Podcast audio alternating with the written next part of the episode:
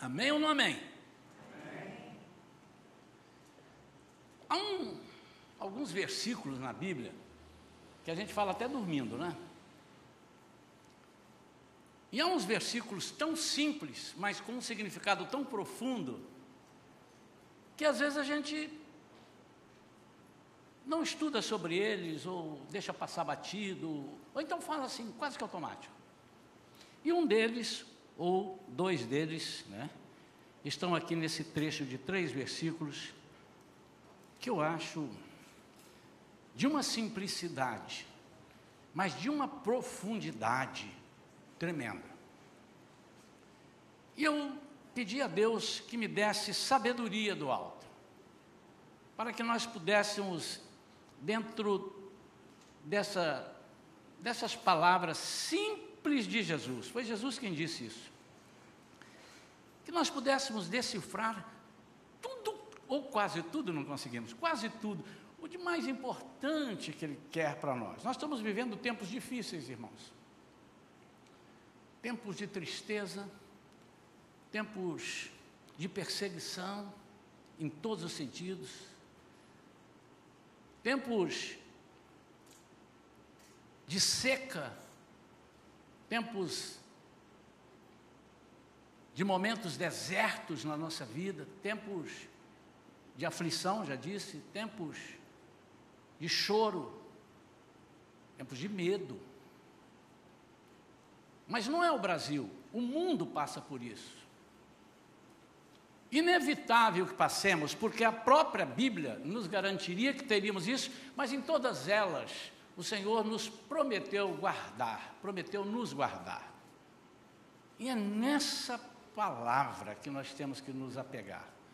É nessa palavra que nós temos que nos agarrar. Conquanto as ondas venham e batam, a gente tem que buscar forças para estarmos agarrados na tábua de salvação. Né? E eu quero então que os irmãos abram a Bíblia em Mateus capítulo 11, versículos 28 a 30. Talvez se eu começasse a dizer, a dizer, os versículos, vocês nem precisariam abrir as Bíblias, porque esse é um versículo de core salteado. E eu queria ler e depois, ou, eu não sei se nós temos a, a versão é, João Ferreira de Almeida atualizada, tá? eu vou ler agora na King James atualizada e depois a gente passa para a João Ferreira de Almeida atualizada, que é a que todo mundo acho que sabe mais de cor. Tá? E nós todos vamos falar olhando lá, né, a segunda. Essa primeira eu vou falar na King James, depois na outra, que é mais conhecida, está mais na memória, nós vamos falar. Diz assim: Vinde a mim, todos os que estáis cansados de carregar suas pesadas cargas, e eu vos darei descanso. Tomai vosso lugar em minha canga, e aprendei de mim, porque eu sou amável e humilde de coração, e assim achareis descanso para as vossas almas. Pois o meu jugo é bom e a minha carga é leve. Agora vamos na outra versão. Ah, já estamos lá? Já achou? Temos aí? Vinde a mim todos os que estão. Vamos lá, um, dois e já? Vinde a mim todos os que estáis cansados e oprimidos, e eu vos aliviarei. 29. Tomai sobre vós o meu jugo, canga, e aprendei de mim, que sou manso e humilde de coração, e achareis descanso para as vossas almas. Porque o meu jugo e o meu fardo é leve. Amém? Amém. Feche seus olhos, vamos falar com Deus. Pai querido, nós não merecemos esse convite. Mas o Senhor nos faz esse convite movido pelo amor que tu tens por nós. A palavra diz que o Senhor nos amou primeiro. E o Senhor nos amou tanto que enviou o seu Filho para nos salvar e nos perdoar, estando nós ainda em pecados. Que amor é esse? Pai, nós te agradecemos porque nós temos essa abertura contigo. No Antigo Testamento isso era tão difícil, só o sacerdote podia falar contigo uma vez por ano para interceder sobre o pecado de alguém. E agora, por causa de Jesus que abriu esse caminho, rasgando o véu de alto a baixo, nós podemos entrar todo momento, a todo momento, todo instante. Em nome de Jesus podemos entrar. Então, Senhor, ouve-nos, mas fala conosco. Fala de uma forma, Senhor, que só tu sabes falar, simples e profundo. Ama-nos nesta noite. Toma sobre si, Senhor, as nossas dificuldades. Toma sobre si, Senhor, as nossas enfermidades. Toma sobre si, Senhor, a nossa angústia, a nossa depressão tudo aquilo que tem amargurado o nosso coração. Alivia, alivia, Pai. Dá-nos descanso, em nome de Jesus. Amém. Essa é uma noite que eu pretendo que seja uma noite de descanso e de libertação. Quando a gente fala em libertação, logo pensamos em expulsar o demônio das pessoas.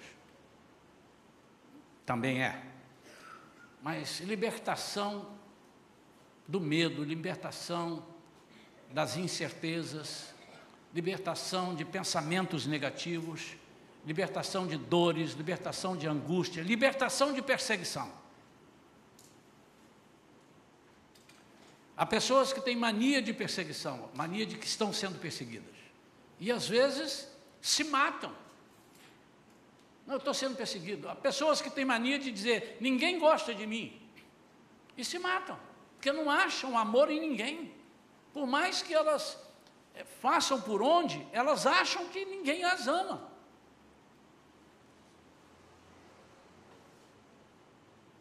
Na versão nova Almeida atualizada, está muito parecido com aquela que diz: Venham a mim todos vocês que estão cansados e sobrecarregados e eu os aliviarei. Tomem sobre vocês o meu jugo e aprendam de mim, porque eu sou manso e humilde de coração, e vocês acharão descanso para a sua alma.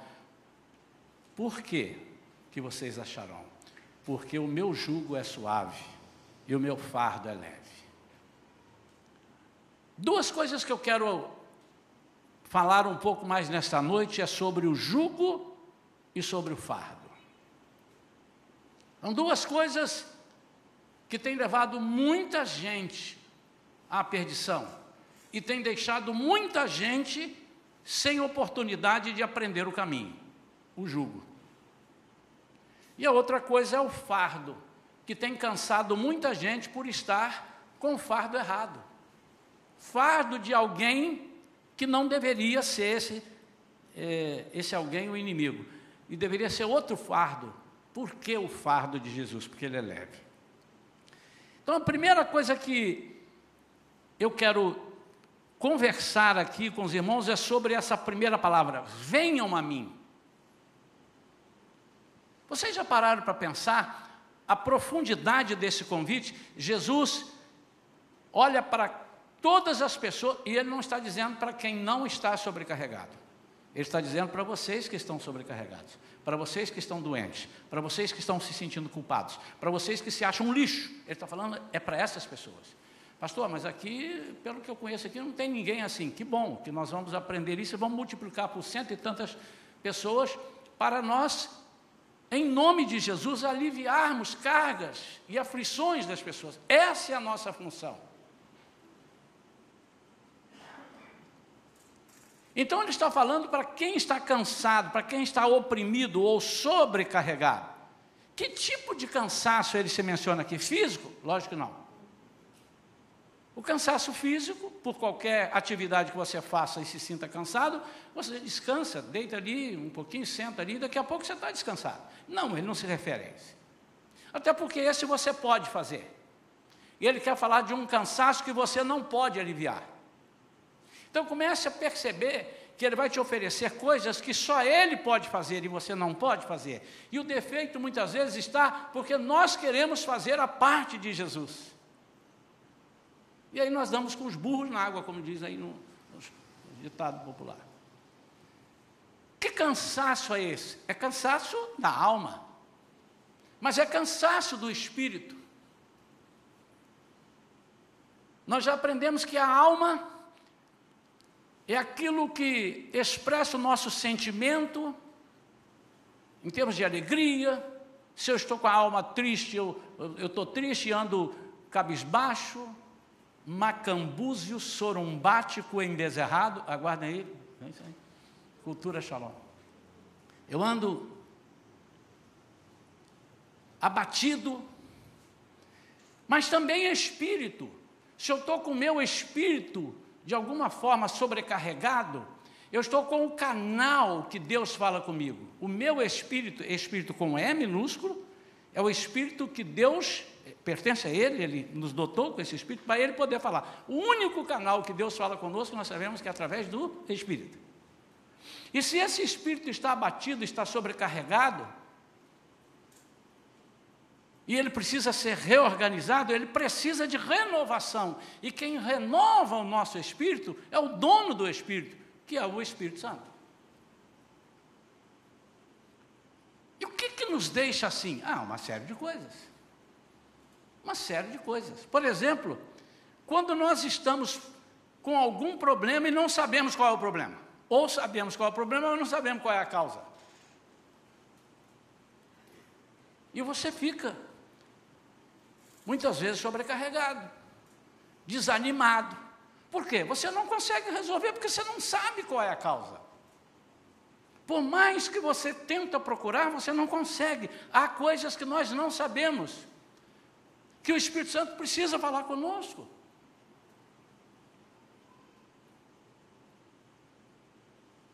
E às vezes nós ficamos tentando adivinhar as coisas, descobrir por nós mesmos. Eu andei uns dias aí com as dores estomacais. Uma hora doía aqui, depois doía ali. Falei, deve ser isso. Eu tomar um remédio, é, parou. No outro dia voltou, não, não deve ser aquilo. Aí voltou para cá. Aí, agora, ah, é fome. Aí comi e parou. Eu sabia que era fome. Aí depois que eu comi meia hora, não tá, já estava alimentado, voltou. E é uma aflição muito grande. E o que, que você tem que fazer? Fazer o que eu fiz, marquei uma endoscopia. Eu vou ao médico para ele verificar. O problema é que às vezes nós estamos abatidos por alguma coisa que nós desconhecemos, questão. Aquele dia que você acorda e acorda triste e não sabe por que está triste. Estou com um sentimento ruim, estou com um negócio que eu não sei o que, que, é. Você vai conversar com as pessoas e não dá vontade de conversar com ninguém. Não tem esses dias assim? Só eu que já tive isso ou, ou a igreja toda já teve? Faz assim. É, porque é inerente ao ser humano. É inerente. Há coisas que você sabe, mas há aquelas que você sabe, eu já sei, eu estou assim por isso, por isso, por isso, mas também você não pode resolver. Eu quero ler um texto que está dentro desse contexto que nós estamos falando, que está em João capítulo 9. E eu queria que os amados prestassem atenção em muitos detalhes dessa descritiva aqui. Diz assim: Ao caminhar, Jesus viu um cego de nascença. João capítulo 9.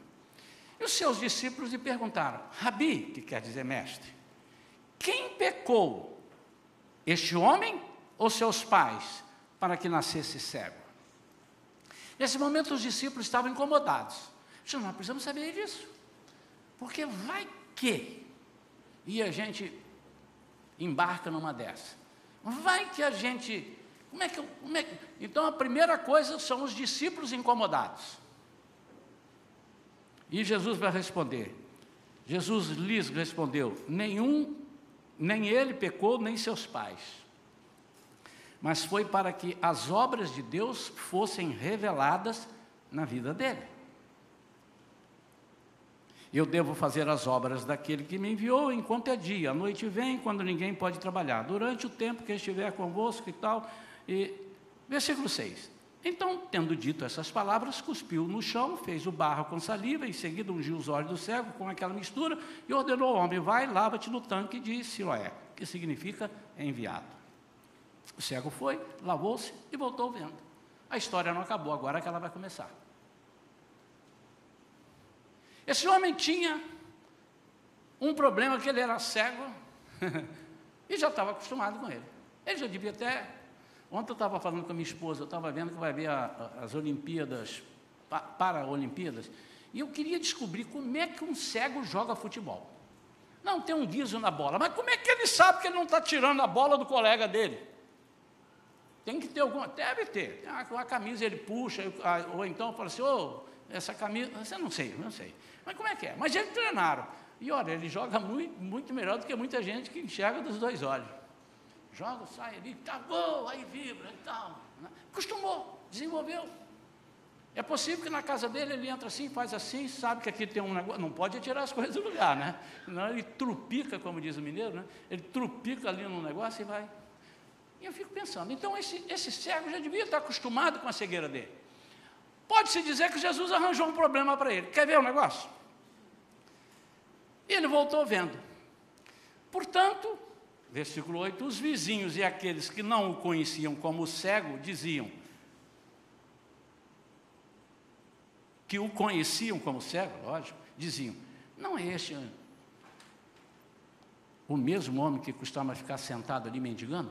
Aqui, esse não é o Astrogildo, aquele que ficava ali, sentado ali, mendigando? Não. Aí, ó, ó só a conversa.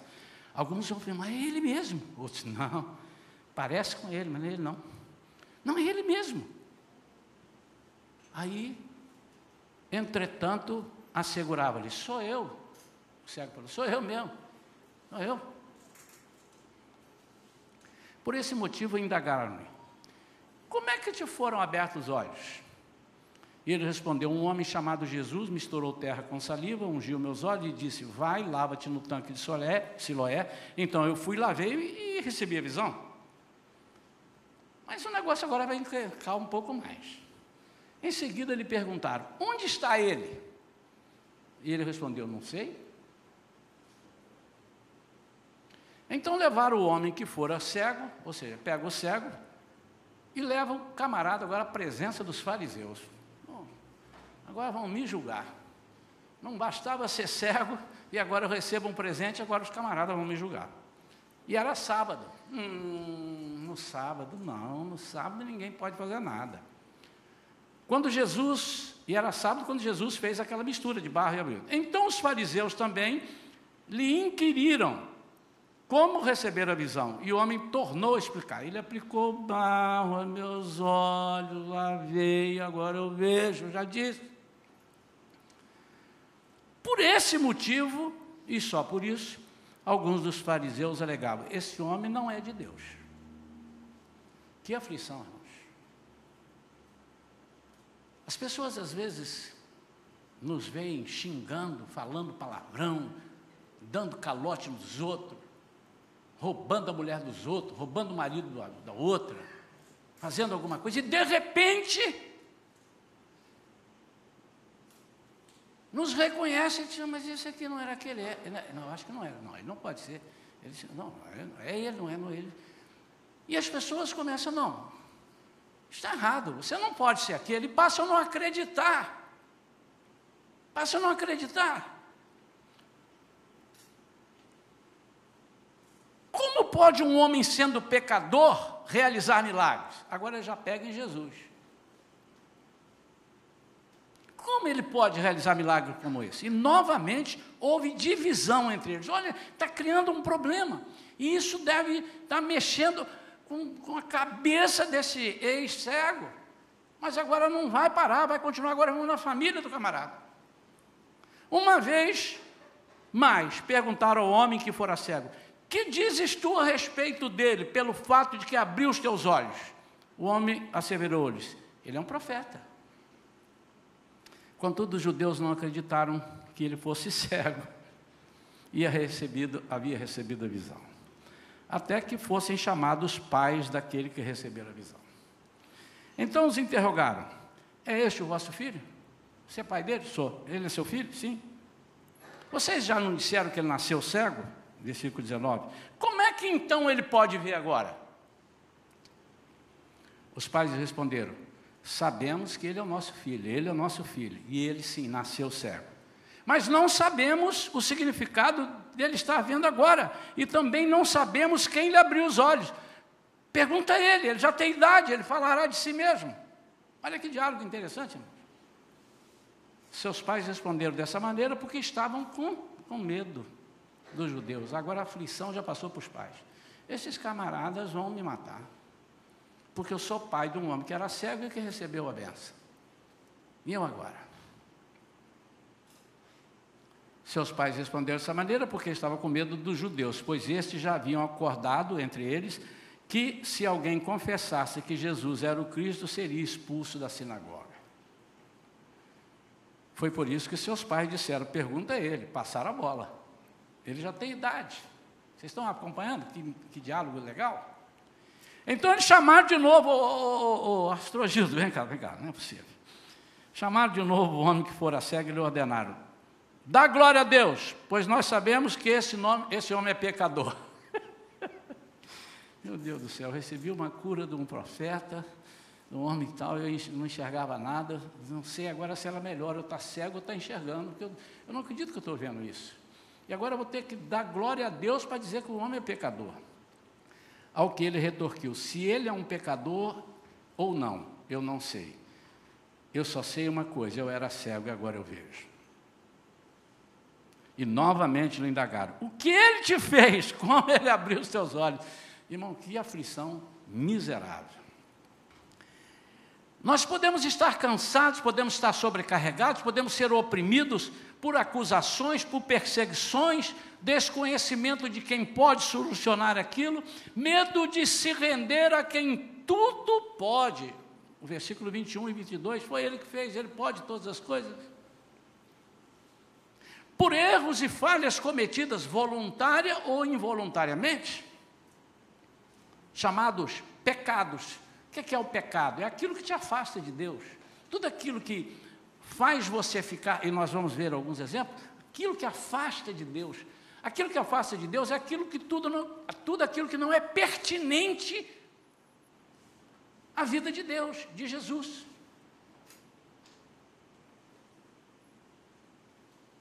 Então, quando Jesus te chama, vinde a mim, vós que estáis cansados e oprimidos, sobrecarregados, machucados e tudo que terminados. Ele está dizendo: vocês vêm aqui que eu vou resolver. Então, a segunda promessa, ele diz: Vinde a mim e eu os aliviarei. A segunda coisa. Por quê? Porque ele é quem alivia e liberta. Você não pode se aliviar. Venha então do jeito que você está, cansado, oprimido, errado e machucado. E essa é uma dificuldade, irmãos, porque as pessoas que estão oprimidas, cansadas, machucadas, elas já não acreditam mais em nada e não acreditam mais em ninguém. Por mais que você queira oferecer, as pessoas podem até dizer: mais um para me enganar.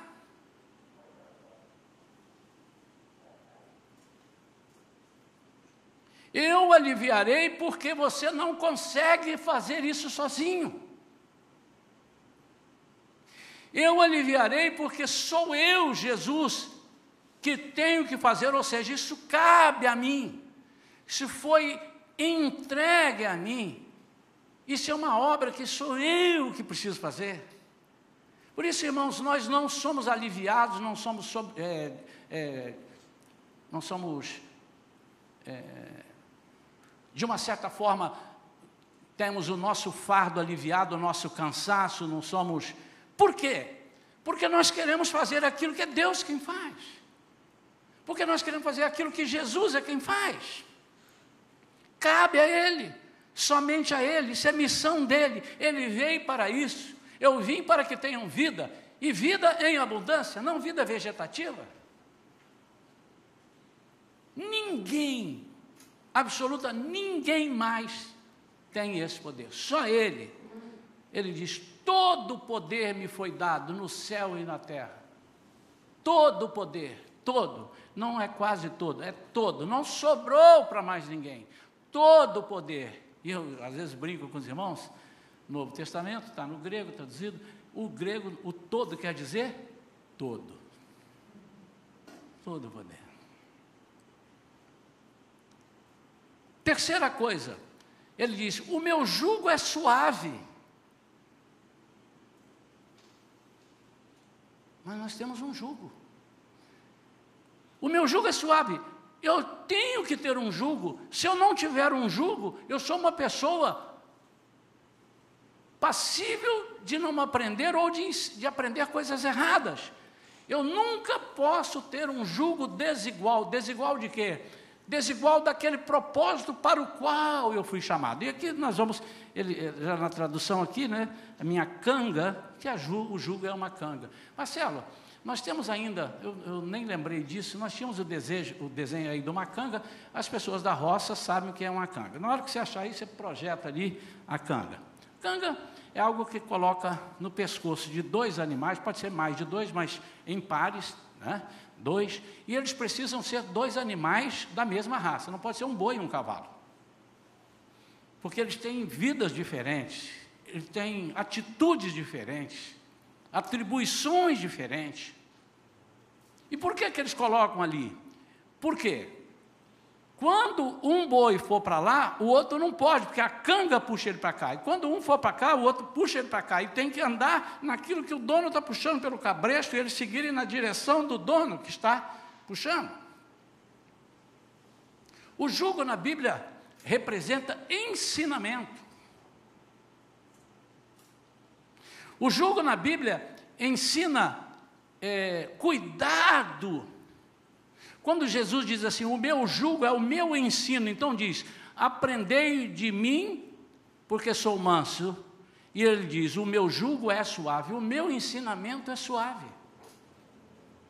Por quê? Se ele diz que o meu ensinamento é suave, porque os outros ensinamentos, não sendo dele, não são suaves, são rigorosos. Eu visitei numa dessas viagens minhas missionárias, eu estava com um pastor, e o pastor disse: Olha que coisa interessante, eu não estava vendo, estava de longe, vamos lá para você ver. Nós estávamos em Hong Kong, que ainda pertencia à China, pertencia a, foi colonizado pela Inglaterra, mas já tinha passado para a China naquele, naqueles momentos.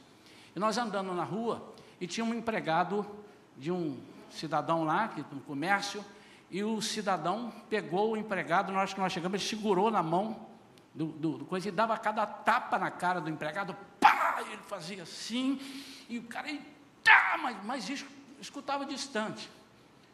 E o pastor, que estava comigo, fala muito bem o inglês e tal, e ele perguntou: o que está acontecendo ali? Ele disse: não, ele está ensinando. Que maneira desgraçada de ruim de ensinar, irmãos. Eu não queria aprender assim, não. Eu aí a pessoa falou para o pastor assim, e observe que ele está entendendo que ele está aprendendo. É como se ele tivesse, pode bater, que eu estou entendendo, eu estou aprendendo. O mundo, quando. Há, há, provérbios que nós não devemos falar nunca, tá, irmãos? Por exemplo, ó, oh, meu filho, principalmente para o filho. Meu filho, você não está aprendendo, não, né? O mundo vai te ensinar, não faça isso. Você está dizendo, o capeta vai te ensinar. O diabo vai te ensinar, porque o mundo jaz no maligno, irmão. Como é que nós não lembramos disso? E falamos porque as pessoas, não, o mundo ensina. Não, a nós não, a nós cabe ao Espírito Santo de Deus, cabe a Jesus ensinar, foi dado a Ele. Você pode dar um glória a Deus bem alto aí para arrebentar as escrituras. Nós temos esse professor, nós temos esse mestre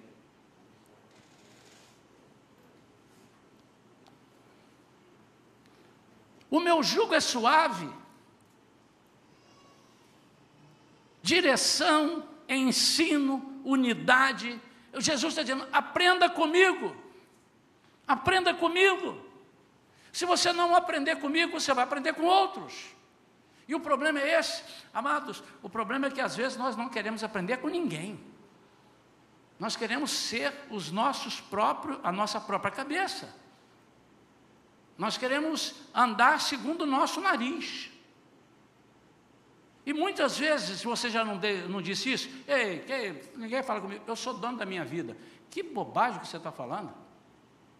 Você só pode dizer que é dono da sua vida se você não pertence a Jesus. Aí você faz o que você quiser. Mas se você pertence a Jesus, você foi comprado por um preço altíssimo. E Ele é seu dono. Senhor significa dono. Dono. E se você não aprender com Jesus, não tem dúvida, você vai aprender com um jugo pesado. Eu apenas fiz uma ilustração desse chinês batendo na cara do outro, e depois, ah, e depois, quando ele acabou, ele agradeceu. Eu falei assim: meu Deus do céu, né? Só faltou falar, é parente daquela que dizia eu gosto de apanhar, né?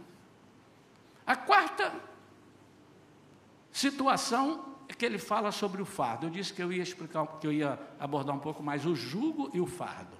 Esse fardo é coisa interessante. Ele diz que o meu fardo é leve. O que, que Jesus está dizendo aqui? Vocês precisam me seguir e precisam carregar o meu fardo. Eu queria que vocês vissem comigo. Por que, que eu tenho que carregar o fardo de Jesus? Não é o fardo que ele tinha que carregar. Não. O fardo que ele tinha que carregar era pesadíssimo, ele já carregou. Ele fez por você. Não, não, não, não. Não é esse cargo. O fardo que ele precisa, que nós precisamos carregar, é o fardo que traz sobre as nossas vidas carregar o nome dele. Lembra que nós pregamos aqui? Nós levamos o nome de Jesus. Nós temos um distintivo, nós temos um emblema que as pessoas olham isso é um fardo. Por que, que é um fardo? É um fardo porque por causa desse nome, muitas vezes perdemos amigos. Muitas vezes perdemos parentes que não concordam que nós mudamos de vida. Muitas vezes perdemos o namorado ou a namorada. Muitas vezes perdemos o emprego.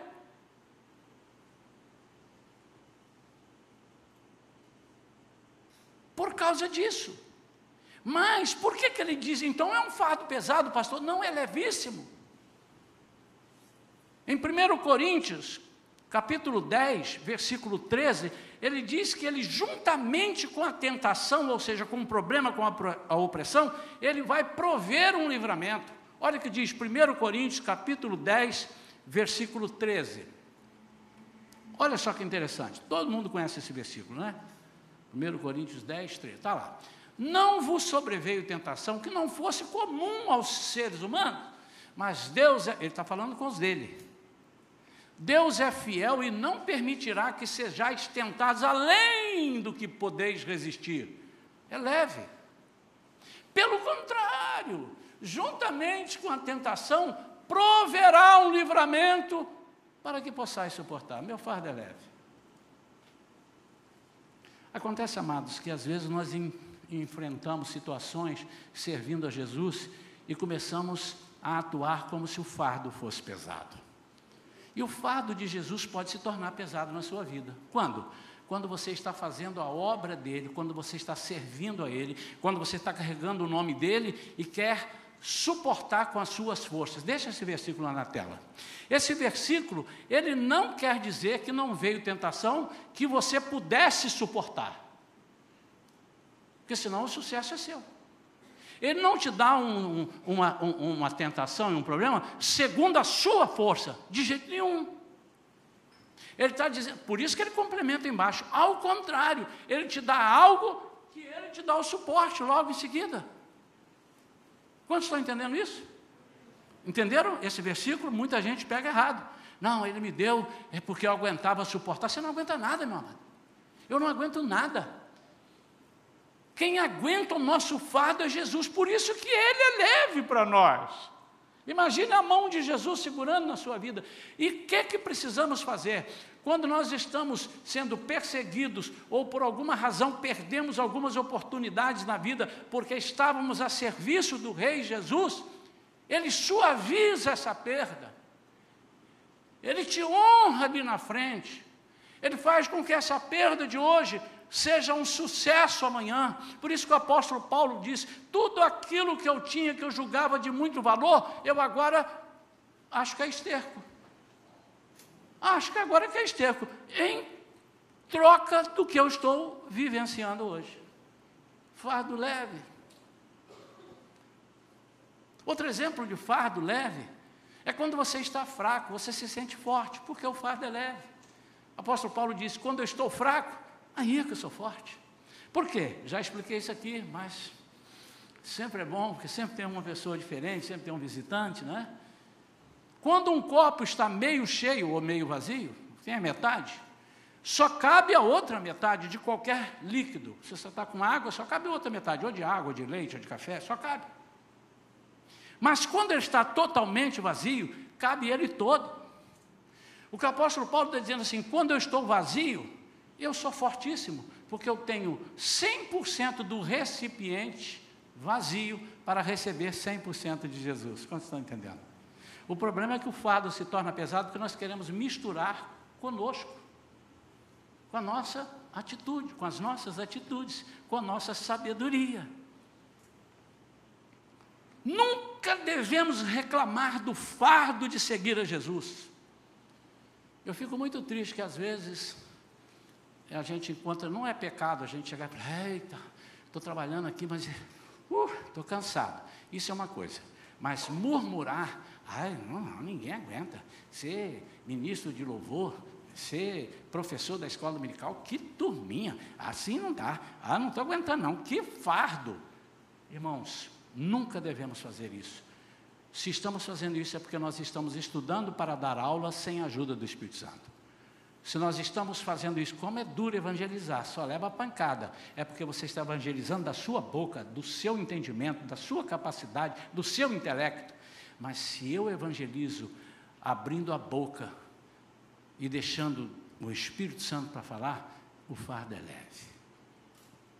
Portanto, quem aceita o convite e vem como está, será aliviado, será curado, será restaurado. Ninguém pode, vindo, ninguém pode permanecer como era, por quê? Porque Jesus é santo. Temos que ser santificados para andarmos com Ele. O lugar que Ele habita, o habitat de Jesus é santo. E quando Ele entra na nossa vida através do Espírito Santo, Ele passa a ser dono da nossa vida. Tudo aquilo que é contrário a Ele não pode ficar dentro de nós.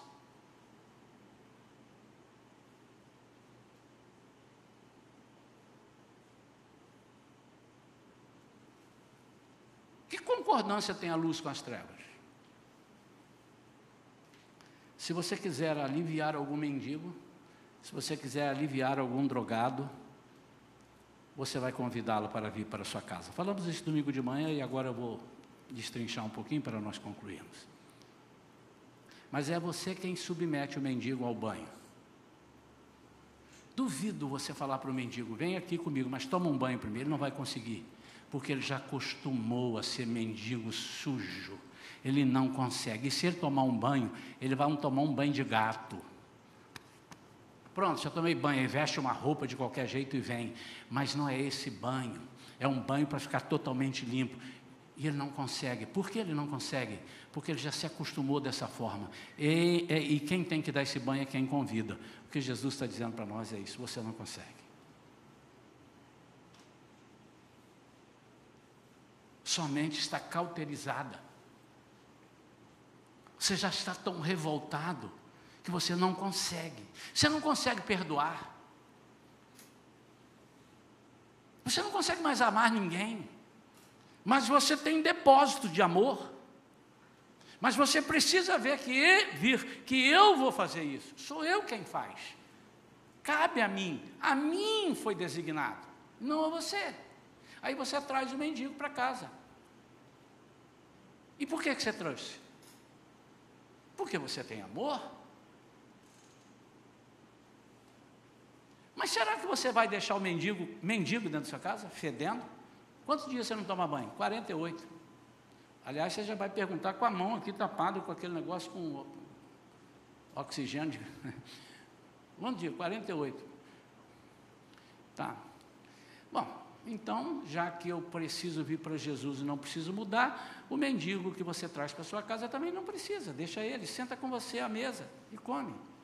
Traz uma comida gostosa e põe o mendigo ali. Pastor, mas o senhor é contra o mendigo? Absolutamente não, mas ele precisa tomar banho. E o que Jesus faz conosco? Exatamente a mesma coisa. O problema é que às vezes a gente quer vir para Jesus e continuarmos a ser aquilo que nós éramos antes de vir para Jesus. E Ele está dizendo: Você vem que eu vou te aliviar. Tem uma condição. Primeira, você vem. E segunda, eu resolvo o resto. Só que você precisa deixar tirar essa sujeira. Você precisa tirar essa mágoa. Você precisa deixar tirar essa dor, essa angústia, esse espírito de morte que há em você, que você toda hora quer falar em morrer. Esse espírito de tristeza. Eu estou falando em espírito, são espíritos malignos. Espírito maligno envolvido só com tristeza, tem outro envolvido só com morte, tem envolvido só com desastre. Tem, é tudo organizado lá no, sobre o diabo. Eles são todos organizadinhos.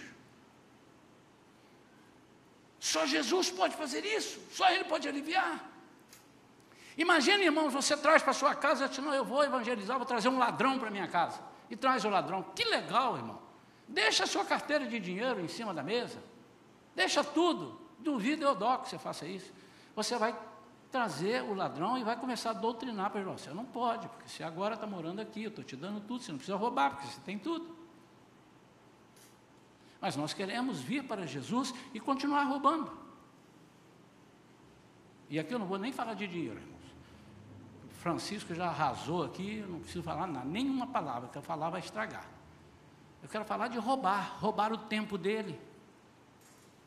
Roubar o tempo que é de, deveria ser dedicado a ele, nós gastamos com coisas que não edificam. Ao contrário, desedificam. Existe essa palavra? Se não existe, eu criei agora.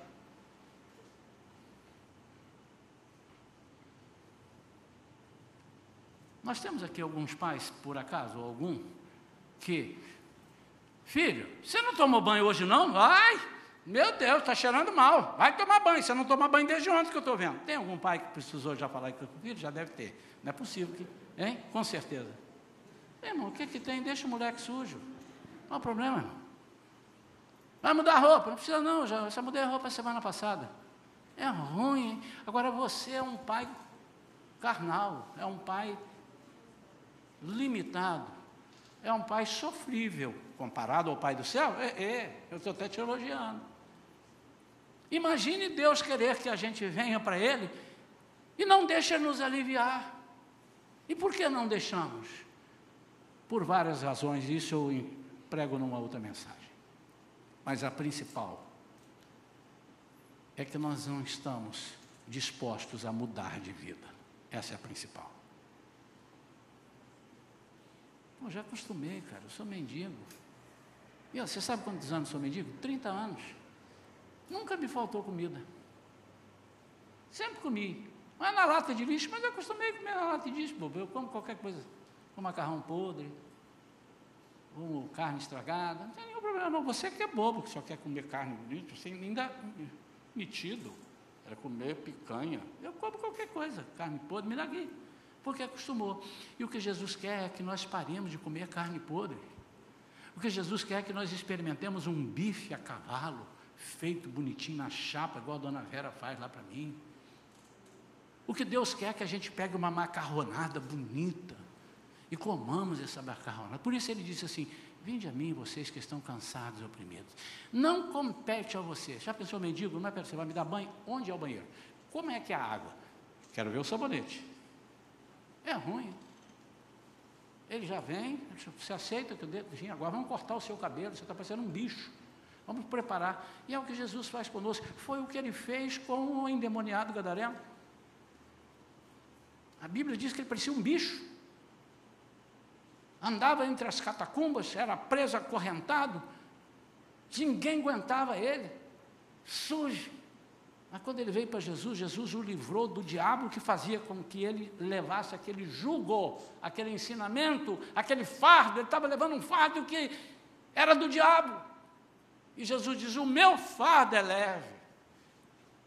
E quando Jesus o libertou, diz a Bíblia, se você é, ler depois, um certo dia, Jesus estava pregando e estava no barco, e quem estava lá? O ex-endemoniado gadareno. Suave, barba feita, cabelinho cortado, bonitinho, ali, sereno, tranquilo, porque o fardo é pesado. Eu tenho visto muitas pessoas nessas minhas andanças aí, durante muitos anos eu tive a oportunidade, Deus me levou a muitos lugares, levou a lugares ricos, lugares bonitos, mas me levou a, a, a favelas, me levou a lugares de, de, de pessoas deprimidas, irmãos em estado degradado,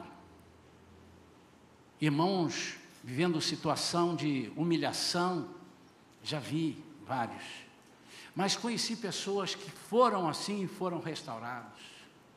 E como é bonito a gente ver uma pessoa que entendeu o convite de Jesus e não quis resolver sozinho os seus problemas. E deixou Jesus. É como se ele disse assim: Jesus, irmãos, dá licença, está aqui.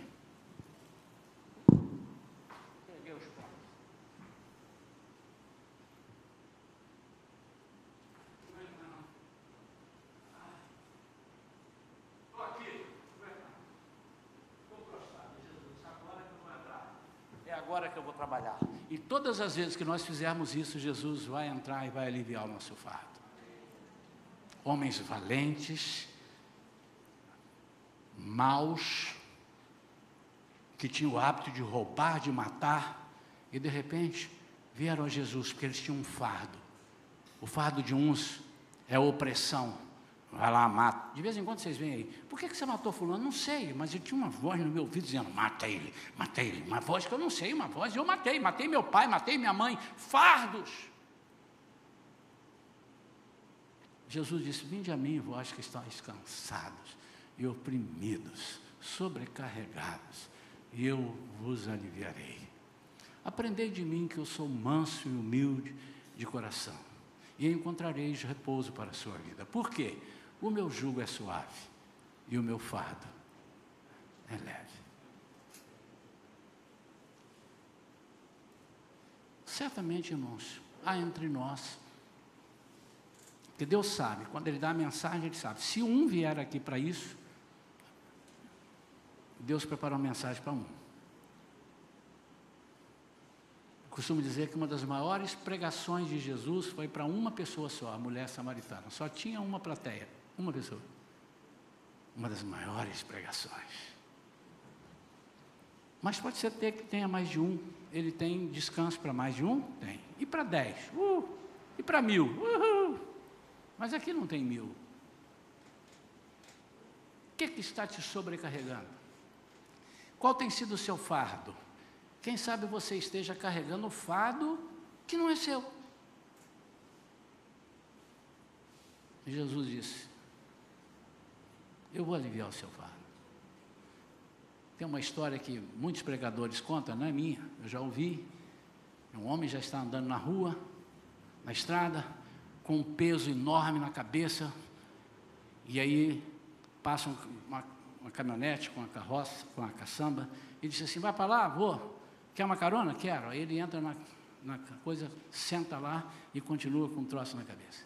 Aí o homem está olhando pelo retrovisor e para diz: meu amigo, bota ali. Bota ali do lado, ele disse, eu, o senhor já me está fazendo um favor de me levar, ainda vou botar a carga aqui para o senhor aqui. Deixa eu levar lá na minha cabeça. Muitas vezes nós temos sido assim.